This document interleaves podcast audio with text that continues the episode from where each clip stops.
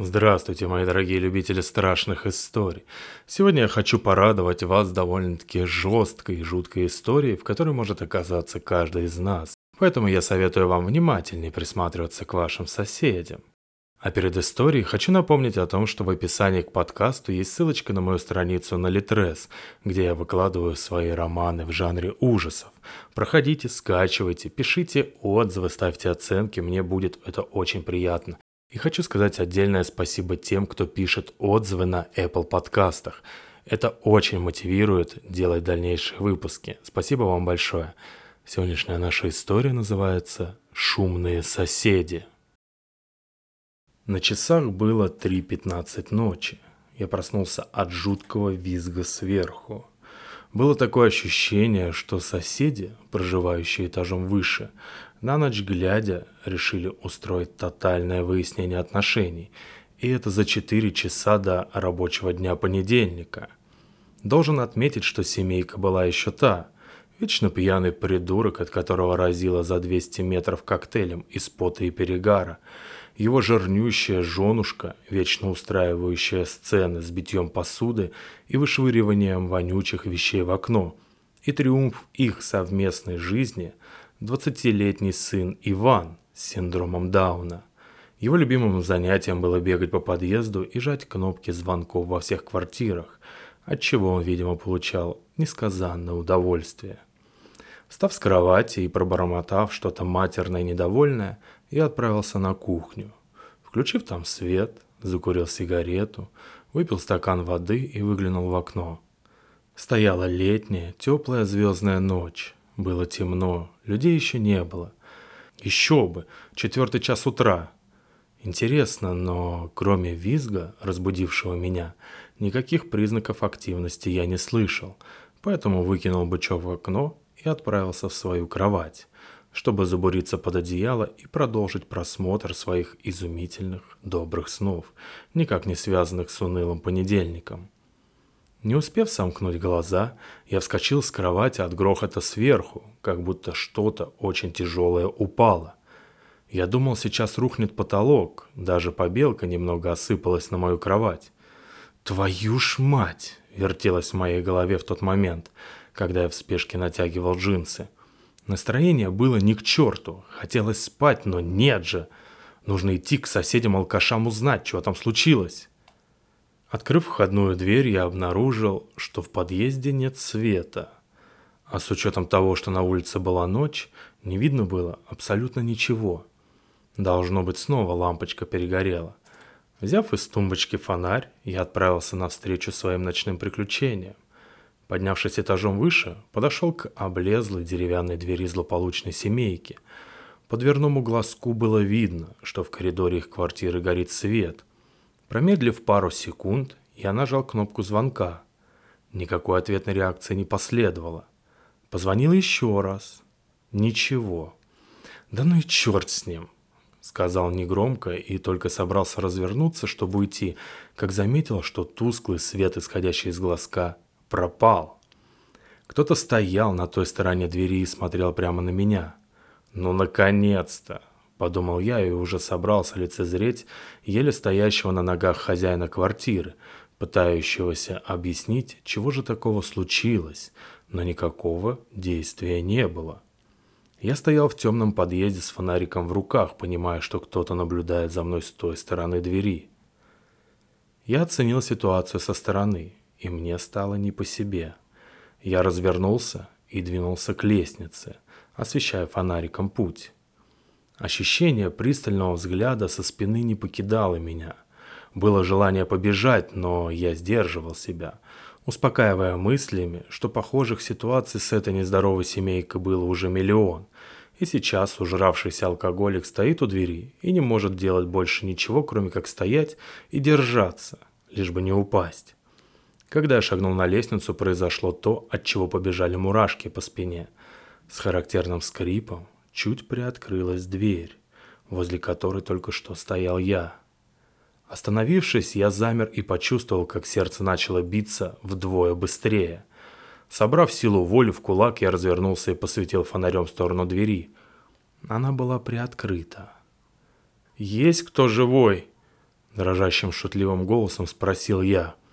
Разумеется, никакой реакции. Постояв так с минуту, я окончательно пришел к тому, что ловить здесь нечего, и лучшим действием будет запереться в своей квартирке, залезть под одеяло и преспокойно спать. Быстрым шагом спустился вниз, отпер входную дверь, закрылся на защелку, зашел в свою комнату и лег на кровать. Я успокоился. Лег, и после размышлений над ситуацией мне стало даже немного смешно. Взрослый парень, 27 лет как-никак, испугался темноты и неадекватных действий алкашей соседей. Обдумывая это, я начал понемногу засыпать, как вдруг раздался звонок в дверь. Все мои мысли по поводу комичности ситуации улетучились за то время, которое потребовалось, чтобы сделать два нажатия кнопки звонка. Я встал, подошел к двери и посмотрел в глазок. Напротив моей квартиры стоял их сын Даун. Одна рука его тянулась к кнопке звонка, а второй он активно ковырял в носу. Я даже рад был увидеть его. Куда хуже было бы не обнаружить в подъезде вообще никого. Тогда ситуация отчетливо напоминала бы мне классический фильм ужасов из 90-х. Очередной звонок отвлек меня от собственных мыслей, если бы докобы, и я, еще раз убедившись в его присутствии, включил свет и открыл входную дверь. «Ну чего?» — спросил я и вышел к нему на площадку. Ваня в этот самый момент был занят изъятием немаленькой зеленой субстанции из своего носа, которую он с блаженным лицом положил себе в рот и, почавков, проглотил. Меня чуть не вырвало, но, как ни странно, мой рвотный рефлекс привлек его внимание. Не став дожидаться его действий, я взял Ваню за руку и, закрыв свою дверь на ключ, повел в сторону его квартиры – Глаза привыкли к темноте. Взять с собой фонарь ума, к сожалению, не хватило. Плетясь за мной по лестнице вверх, он выдавал бессвязные слова и непонятные мычания. Было понятно, что он не хочет идти домой, хотя упирался не слишком сильно. И вот мы подошли уже почти к самой квартире. Входная дверь, которая была открыта нараспашку, но из-за отсутствия света как в квартире, так и в подъезде не было видно ничего. Мы оба остановились в двух метрах от квартиры. Тишину нарушало тяжелое дыхание Вани. В этот момент на меня снова накатило чувство тревоги и беспокойства. От этой чертовой квартиры будто веяло ужасом. Ощущение, что из темноты на меня кто-то смотрит, сводило с ума. Я посмотрел на Ваню. По очертанию его лица было видно, что он смотрит в темноту дверного проема. «Папа!» — сказал он. Его голос раздался эхом по подъезду, и тишина. Я, что есть сил, вглядывался, но не видел ничего. «Ну, Вань, иди домой», Тихо, почти шепотом сказал я и подтолкнул его вперед, а сам начал движение в противоположную сторону к лестнице. Мне было стыдно, что я испугался и до кучи отправляю как бы на разведку нездорового парня, но действовать иначе нервов не хватило. Расстояние между мной и Ваней увеличивалось. Он стоял и смотрел вперед, а я отходил. На фоне черноты я видел его отдаляющийся силуэт. Внезапно Ваня развернулся и довольным голосом, очень громко и отчетливо выдал фразу, которую слышать я никак не хотел. «Папа съел маму!» — сказал он и громко расхохотался имбецильным смехом. Я не мог поверить своим ушам — Само по себе то, что он выдал фразу, несущую какой-то смысл, уже редкость. А тут, в такой ситуации, сказать такое... Сердце у меня чуть не остановилось. С ошеломленным выражением лица я остановился и искал рациональное объяснение происходящему. «Что?» Не своим голосом проговорил я и продолжил неспешное движение спиной в сторону лестницы – но в ответ звучали только «гы-гы» и непонятное бормотание. Подойдя к первой ступени, чуть не упав, я начал ногой нащупывать следующую, не сводя глаз с уже еле различимого силуэта. Как вдруг с резким непродолжительным звуком какой-то возни он исчез. При этом тяжелое, привычное для Ивана дыхание тоже пропало. Нервы просто полопались в моей голове. Молниеносно развернувшись, я одним прыжком преодолел расстояние до лестничного проема, зацепившись рукой за перила, чтобы не впечататься в стену. Подвернул ногу, но на фоне общей ситуации это не вызывало особых неудобств. Кстати, обут я был в домашние тапочки. В промежутке времени между моим приземлением и дальнейшим движением я сумел расслышать шаги, доносящиеся со стороны их квартиры. Это дало мне не слабый стимул не останавливаться и также быстро спуститься до своего этажа. В голове я не проигрывал возможные ситуации того, что там происходило. Мыслей не было вообще никаких, кроме одной. Поскорее попасть в свою квартиру, в свое убежище. Подбежав к двери, судорожно, очень торопясь, начал доставать из кармана связку ключей. Так как было темно, определять нужный приходилось на ощупь. Гараж, кладовая, дача. Я проклинал себя за то, что носил все это с собой на одной большой связке. Шаги тем временем приближались и уже были отчетливо слышны на моем этаже. Кто-то уже спустился и направляется ко мне. Хотелось заплакать. Хотелось, чтобы зажегся свет, и я увидел, что ничего страшного не происходит. Хотелось проснуться и понять, что все, что происходит – лишь страшный сон. «Вот он!» – вслух крикнул я и трясущимися руками вогнал ключ в замок. Повернув против часовой стрелки, я сделал шаг назад, открыл дверь и влетел за порог. «Все, я в безопасности, осталось лишь закрыть входную дверь, и все!» Развернувшись лицом к ней, я резко потянулся к ручке, схватил ее и уже собрался тянуть на себя, но человеческий силуэт находился в третьем метре от меня – Движение воздуха, вызванное его дыханием, я почувствовал сразу и чуть не блеванул. Такого отвратительного зловония я в жизни не ощущал. Тот, кто стоял напротив меня, был неподвижен. Сделав внушительный шаг назад, я начал нащупывать рукой выключатель на стене. Силуэт тоже сделал шаг вперед, перешагнув порог. Я был настолько поглощен ситуацией, что даже чувство страха на мгновение покинуло меня – но на замену ему пришел панический природный ужас, чуть не ставший причиной потери сознания, потому что я наконец нащупал выключатель и зажег свет.